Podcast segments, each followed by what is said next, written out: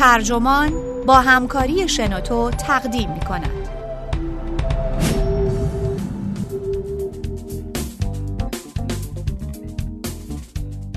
تنهایی جهنم است اما آیا می توانیم هم از رنجهای تنهایی بگریزیم و هم لذت خلوت گزینی را بچشیم؟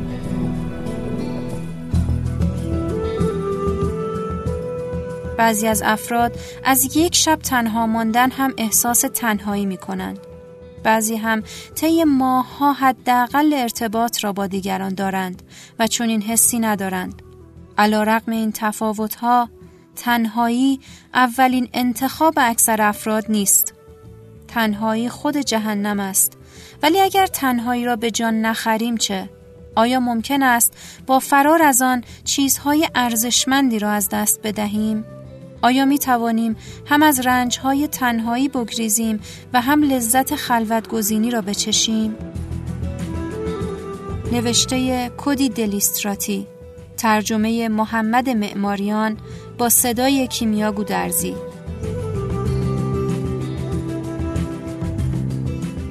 غروب روزی شرجی در جولای زن جوان قرمز پوشی ساحل رودخانه سن را طی کرد. از زیر پل پونت نئوف گذشت و همینطور که گیسوهای خرمایش را پشت گوشش میانداخت کنارم نشست. سگ تریر مکوتاهش را زیر یک بغل زده بود و کتاب ولی نعمت سوزان سانتاگ را زیر بغل دیگرش. خودش را با آن لحجه مخلوط انگلیسی معرفی کرد که مخصوص دانش آموزان مدارس شبانه روزی خارجی است. این دانش آموزان خانه را نه جایی واحد بلکه چیزی فصلی می دانند.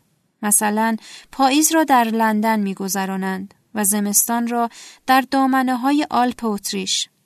بعد طولش را معرفی کرد. اسمش فورچون است و پنجهش را پیش آورد تا با من دست بدهد. من از قدیم خودم را تنها می پنداشتم. ولی آن تابستان آشناییم با ژوزفین بود که اعماق واقعی تنهایی بشر را درک کردم. ژوزفین سه ماه قبل از کمبریج که در آن اقتصاد می‌خواند به پاریس آمده بود. من نیز از آکسفورد آمده بودم و آنجا تاریخ میخواندم. مثل هر دو غریبه در سرزمینی غریب رابطه‌مان به سرعت گرم شد. او گله کرد که تا آن وقت هر شبش را تنها روی تراس کافه دفلور نشسته سالاد نیسوئز و پینو گریجیو سفارش داده و به تماشای زوجها و دسته های دوستان نشسته که از کنارش گذشتند. در هفته های بعد از آشناییمان ژوزفین به من زنگ می‌زد تا برای شام با هم باشیم. کتابخانه آپارتمانش را ببینیم یا سر قرارهایی بروم که قدری محل سوال بود رقص نقابدار در آپارتمانش، مسابقه قایق سواری بیرون پاریس یا شام در ویلایش در باواریا. من نیز که هفته دو بار دم غروب روی همان نیمکت ژوزفین را می دیدم حتی یک بار هم او را جای دیگری ندیدم. نمی‌دانم چرا دعوتهایش را قبول نکردم. به پاریس آمده بودم تا خلوت کنم و می ترسیدم کسی را به خلوتم راه بدهم. ولی در نهایت هم اهمیتی نداشت. شکم درست بود. جای دیگری در کار نبود. نه مسابقه قایق سواری و نه ویلای باواریا. ژوزفین فقط کسی را می‌خواست تا با او حرف بزند. یک روز غروب اواخر تابستان اعتراف کرد و دیگر پیدایش نشد. دیگر زنگ هم نزد. تنهایی مفهومی جدید در ادبیات دانشگاهی است که در نیمه دهه شست رایج شد و پس از انتشار اثر مهم رابرت ویس جایگاه برجسته یافت. تنهایی تجربه انزوای عاطفی و اجتماعی ولی تا سال 1978 شیوه یک نواخت و استواری برای مطالعه تنهایی در کار نبود. در این سال بود که مقیاس 20 درجه‌ای برای سنجش احساس ذهنی تنهایی و انزوای اجتماعی موسوم به مقیاس تنهایی دانشگاه کالیفرنیا در لس آنجلس تدوین شد. این مقیاس دقت مطالعه و امکان مقایسه بین ها را فراهم می کرد. با این حال تنهایی مفهومی لغزان است. خداوند پس از آنکه آدم را خلق کرد اینطور گفت خوب نیست انسان تنها بماند پس یاوری برای او می‌سازم شاید نظر به جهان شمول بودن داستان خلقت بود که بن لازار میجوکاوای فیلسوف معلف در فلسفه روانشناسی و ادبیات نوشت انسان همیشه و همه جا از احساس تنهایی حاد رنج برده است.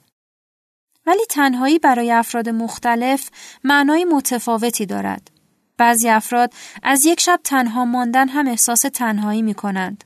بعضی هم طی ماهها حداقل ارتباط را با دیگران دارند و چون این حسی ندارند. جولیان هلت لاستد سرگروه معلفان گزارشی درباره تنهایی در مجله Perspectives on Psychological Science در سال 2015 می نویسد برخی شاید در اجتماع منزوی باشند اما به حداقل تماس اجتماعی راضی بوده یا حتی عملا تنها ماندن را ترجیح دهند. دیگرانی هم شاید تماسهای اجتماعی مکرر داشته باشند ولی احساس تنهایی کنند. علا رقم این تفاوتها تنهایی طولانی مدت با بازه های طولانی انزوای ناخواسته انتخاب اکثر افراد نیست. رومانتیزه کردن این وضعیت ناخواسته و اینکه آن را زیبا بنامند کنایه دار است. مثل آنهایی که تازه اخراج شدند یا طلاق گرفتند و می‌گویند آن اتفاق خیر بوده تنهایی دراز مدت عواقب جدی متعددی دارد از افسردگی شدید گرفته تا آسیبهای شناختی جبران ناپذیر. هلت لانستد در مطالعه درباره این موضوع داده های مجموعه از مطالعات مستقل را کنار هم گذاشت که سوژه های خودشان را به طور متوسط هفت سال دنبال کرده بودند. او متوجه شد که در مقایسه با کسانی که تماس اجتماعی منظم دارند آنهایی که دچار انزوای اجتماعیند تنهایند یا تنها زندگی می کنند در طول مطالعه تقریبا سی درصد بیشتر احتمال فوت دارند. جالب اینجاست که ایدال سازی تنهایی در هنر و ادبیات عمدتا در حد رونماست. هنری دیوید تورو از تنهایش حماسه سرود. او در والدن یا زندگی در جنگل نوشت مایه شادابی خود می دانم که بیشتر اوقاتم را تنها باشم یا چرا باید احساس تنهایی کنم؟ از آن پسرکی که در مرداب بلند بلند می خندد یا از خود آن مرداب که تنهاتر نیستم. او از خواننده می خواهد که بیاندیشد. بنگر تنها بودن چقدر رومانتیک است؟ در عین حال مرداب والدن در پارکی بزرگ قرار دارد که افراد برای پیکنیک، شنا، اسکیت و ماهیگیری در یخ به آن سرازیر می شوند. تورو در انزوای خود نگاری های مکرر با رالف والدو امرسن داشت و هفته یک بار به خانه سر می‌زد تا شامی کنار دوستانش باشد یا کلوچه های دستپخت مادرش را بخورد. البته که او تنها نبود. به ندرت پیش می آمد که واقعا تنها باشد. البته نامردی است که تورو را سرزنش کنیم یا هر کسی مثل او را که تنهایی را به بازی می‌گیرد اما درگیرش نمی شود. تنهایی ممکن است به وضع فلاکت باری بیانجامد و مردم به همین خاطر تمام تلاششان را می کنند که دوچارش نشوند. در سه دهه گذشته میزان تنهایی آمریکاییان به گفته خودشان کاهش یافته. می توان فرض کرد که همین امر درباره بقیه کشورهای جهان اول هم صادق است چون موجی از ابداعات و نوآوری ها مستقیم و غیر مستقیم در تلاش برای جلوگیری از تنهایی اند. رسانه های اجتماعی، هوش مصنوعی، واقعیت مجازی، وعده فناوری آن است که فرد می تواند همیشه متصل باشد یا به تعبیر دقیق تر می تواند با واسطه گری آیفون ها، اینترنت یا به زودی موجودات مصنوعی دائما درگیر صورتی خیالی از همدمی باشد. ولی همانطور که اولوویا لنگ در شهر تنها نشان داده است همان فناوری هایی که وعده اتصالمان به دیگران را می دهند فرصت اتصال اصیل را از ما می گیرند یا حتی قرنطینه می کنند. تنهایی ممکن است جهنم باشد چرا اصلا حتی ذره از آن را بخواهیم ولی در بطن تنهایی پارادوکسی وجود دارد هرچند شاید سرانجام بسیار ناخوشایندی مثل انزوا افسردگی یا خودکشی داشته باشد گاهی کمک می کند ناظران بهتری برای دنیای اجتماعی باشیم. بینشمان بهتر می شود و زمام واقعیتمان را بیشتر به دست می گیریم. چون تنهایی است که زندگی را گیراتر می کند. مهمتر از همه تنهایی مطمئنمان می کند که اختیار زندگیمان را داریم. در سنت تاریخی و شاید استورعی تنهایی مسیری منحصر به فرد بوده است که به فضیلت، اخلاق و درک خود منجر می شده. در حماسه گیلگمش که حدود سال 2100 قبل از میلاد نوشته شده فقط پس از قتل انکیدو به دست خدایان است که دوست و همسفر او گیلگمش می تواند سفرش برای یافتن منبع حیات جاویدان را به پایان برساند.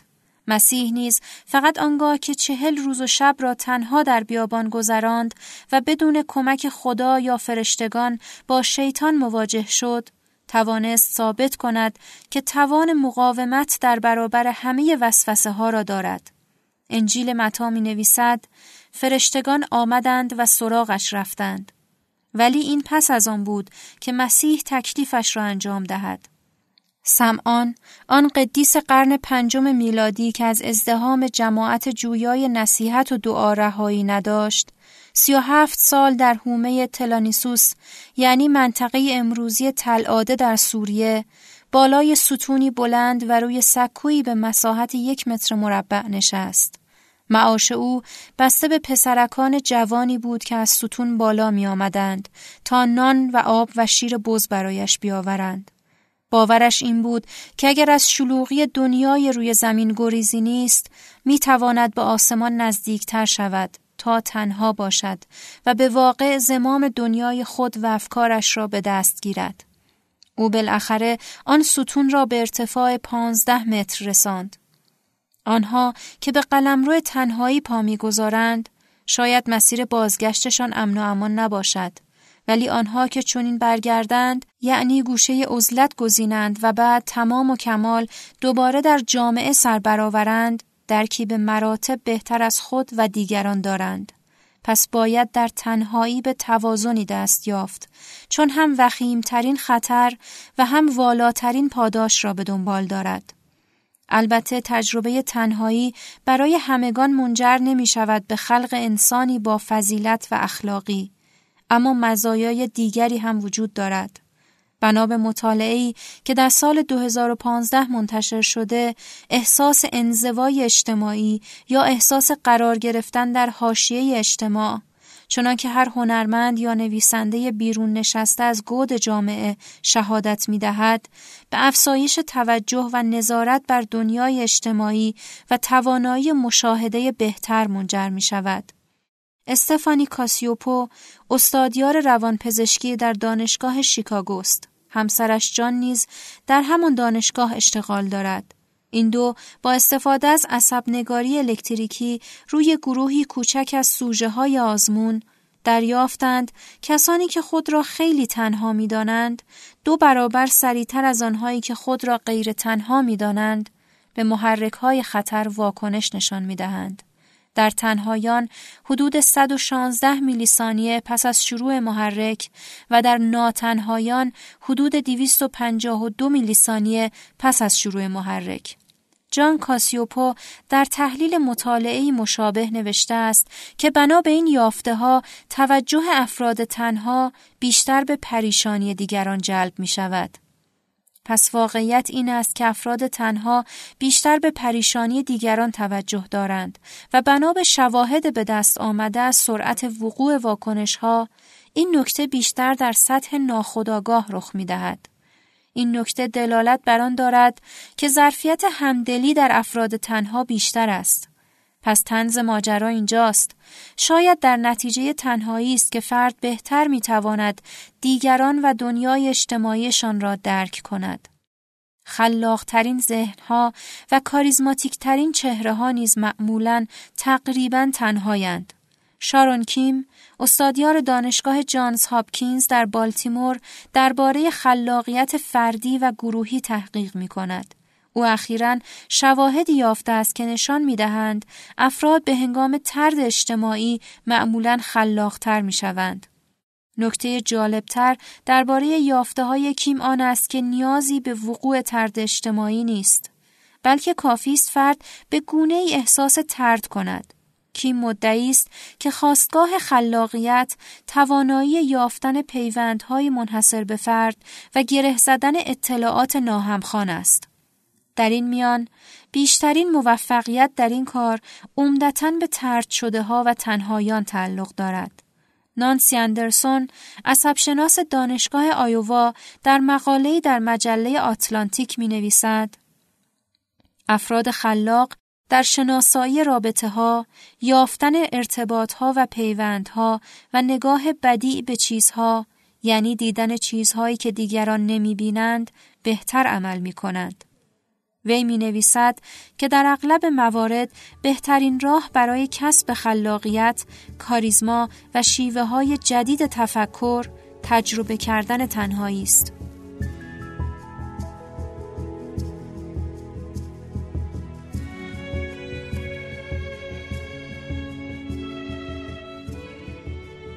از منظر تکاملی تجربه تنهایی بخشی از انسان بودن ماست. تنها بودن اما نه خیلی تنها ترکیب مناسبی است که امکان می دهد هم خودمان باشیم و هم جزئی کارا از قلمروی گسترده تر اجتماعی شویم و این عنصر مهمی از بقاست. این نظر پامیلا کلتر است. محقق روانشناسی رشد در دانشگاه سنترال لنکاشر. یافته های کلتر می‌گوید پس از دوره تنهایی انگیزه پیوستگی دوباره شکل می گیرد. آستانه تنهایی برای هر کس فرق دارد. وقتی فرد از این آستانه مشخص بگذرد، ویژگی های زیست شناختیش او را به اتصال دوباره با دیگران وامی دارد. این اجبار زیستی در تمام سنین وجود دارد و معمولا تنهایی را به تجربه موقت و گذرا تبدیل می کند. اگر این انگیزه اتصال دوباره در کار نبود، شاید در همان وادی می ماندیم. تنها و بدون میل به فرار از تنهایی.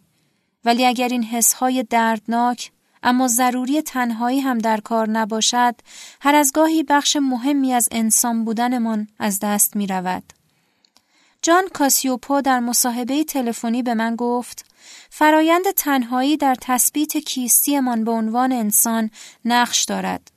بدون تنهایی فقط به خودمان میاندیشیم و میلی به اتصال مشابه با دیگران نداریم. او اضافه کرد افرادی که توان تنها بودن ندارند بیشتر در معرض روان رنجوریند. انسانها به شیوه های مختلف خواسته یا ناخواسته حالت تنهایی را برای خود حفظ می کنند. بیخیال حس تعلق به خانه می شوند. صرفا رابطه های دوستانه موقت برقرار می کنند و روابط جنسی بیمعنا دارند. هرچند چون این کارهایی به ظاهر بیمعنا میآیند، تصمیم هایند که ناخداگاه به حفظ خود مرتبطند. خود وقتی رقیق می شود و از بین می رود که به طور رقیق و کم عمق منتشر شود. یعنی وقتی موظف به سر و کله زدن با انبوهی از آشنایان و تکالیف باشد و نیز وقتی درگیر مکانهایی شود که شاید تنها نباشد اما هنوز ممکن است آنجا احساس تنهایی کند. میجو کاوای می نویسد جستجوی انزوا تلاش برای یافتن آن درد وجودی تنهایی و ابزاری دفاعی است برای مقابله با تهدید متلاشی شدن خود. تهدید از میان رفتن خود در پیشگاه حضور طاقت فرسای دیگران آنگاه که جامعه بیروح، دیوان سالار، صنعتی و مکانیکی یا روابط میانفردی خشن و پرآزار به آن حمله می کنند. نکته هولناک ولی شایان تأمل شاید بدون تنهایی همه عناصر شخصیت ساز ما یعنی همه چیزهایی که دوست داریم بدمان میآید و با آنها میل یا امید داریم اساره احساسات دیگران شوند شاید منشور کمرمقی برای باستاب نور کسانی شویم که خطر رفتن به عمق وجودشان را پذیرا شدند. اگر خطر تنهایی را به جان نخریم چه می شود؟ در مقایسه با تنهایی با همه خطرها و ایراداتش از دست دادن هویت به مراتب هولناکتر است چون اگر خودمان نباشیم از ما چه میماند اغلب به تنهایی و قابلیت ویرانگرش فکر می کنم. اما به این هم می اندیشم که می تواند فضایی برای درون نگری باشد که سخت به دست می آید. نوعی حکمت، نوعی هیجان و عاطفه برتر که به سایر عواطف رنگ و بو می دهد. مهمتر که اکنون می‌دانم اگر میل به مواجهه با تنهایی نداشته باشیم آزادیمان را واگذار می کنیم.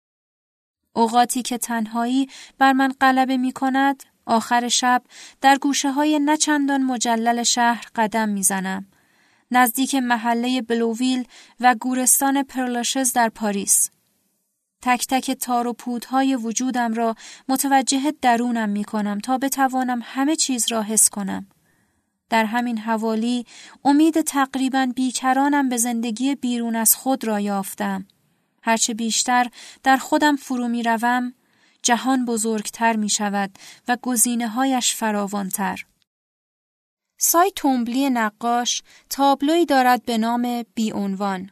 برای خلق این اثر روی دوش دستیار و رفیق قدیمیش نیکولا دل روسیو می نشیند تا با عقب و جلو رفتن او مقابل بوم نقاشی چهار ردیف سیال از خطوط ممتد را با مداد شمعی بکشد. تومبلی یک بار به دیوید سیلوستر منتقد هنری گفته بود این خطوط نوعی احساسند از چیزی نرم و رویاگون تا چیزی سخت و خشک و تنها چیزی در آستانه پایان چیزی در آستانه آغاز انگار چیز ترسناکی را تجربه می کنم. آن را تجربه می کنم و ناگزیر از آن هستم چون من نیز همراه آنم. نمی‌دانم چطور از پسان برایم. این تعبیر را همواره زیرکانه ترین توصیف از آن توازن پرمخاطره تنهایی دیدم. گذر از عرصه نرم و آسان به قلمروی ترسناک و به ظاهر بی انتها. ولی همین که قدمی عقب بگذاریم و نگاهش کنیم می‌فهمیم که این تابلو بدون همه اینها ممکن نبود چون این گیرا شود. از پاریس که به نیویورک رفتم برای شغلی معتبر و به تعبیر پدرم فرصت ورود به دنیای واقعی بود. ولی می‌خواستم تنهاییم را هم خاتمه بدهم. در یکی از آسمان خراش ها با همکاران انگلیسی زبان بنشینم و غروب ها با دوستان برای صرف نوشیدنی برویم. مثل همه آدم های عادی. تنهاییم خیلی کم شد ولی توهی تر شدم. توهی از فرصت درون نگری. از آن تنهایی که مدام ظرفیت عاطفیم را به من یادآور می شد. آن ظرفیتی که امیدوار بودم زمین ساز شادیم شود. سعی کردم نقاطی برای تنهایی پیدا کنم. بالا و پایین محله منحتن قدم می زدم. اما حتی وقتی که تنها بودم در سیلاب آدمهای پرجوش و خروشی که هیچ گوشه ای از ذهنشان جا نداشتم باز هم خبری از آن جنس تنهاییم در فرانسه نبود. اطرافم پر از هم صحبت بود. یک عالم پیامک، دوستانی قدیمی که به دیدنم می آمدند و مهمانی هایی که به آنها کشیده می شدم. احساس می کردم آزادیم رخت می بندد. احساس می کردم توانایی ذهنم برای پرسزنی، برای یافتن اتصالهای ناهمخان محدود شده است. البته که حس خوبی بود. تنها نبودن حس خوشایندی است. ولی می‌دانستم که در آن میانه چیز مقدسی مرا ترک می کرد. جوزفین چند وقت پیش از لندن به من زنگ زد. در دوره ارشد کالج سلطنتی هنر ثبت نام کرده. مکالمه من کوتاه بود. گفت در کافه در امارت سامرست مشغول کتاب خواندن است. گفت بقیه آن تابستان در پاریس فقط با پیشخدمتها یا کارمندها یا راننده های تاکسی حرف زده. او دیگر تلاشی برای درد دل با دیگران نکرده بود. فورچون سگش هنوز همدم اصلی او بود. اکنون که به دانشگاه برگشته بود، احساس می کرد تنهایش از بین می رود. با این حال به تعبیر خودش هوشیارتر شده بود. خود و دنیایش را بهتر درک می کرد. آن تقلاهای اجتماعی یا ادعاهای مایهداری هیچ کدام به پای وقت گذرانی با خودش نمی رسید. حتی اگر این تنهایی دردناک آب در می آمد. بعد برایم از سانتاگ نقل قول کرد. همان نویسنده‌ای که آن روز اول کنار سن از او برایم خوانده بود. جوزفین گفت تنها تنها تنهایم درد می‌کشم. و با این حال اولین بار است که علا رقم همه اندوها و مشکلات واقعیت اینجایم. احساس می کنم آسودم کاملم بالغم. تنهایی جهنم است. این را می دانم. با این حال هوس دوباره اش به سرم زده است. حتی برای یک لحظه.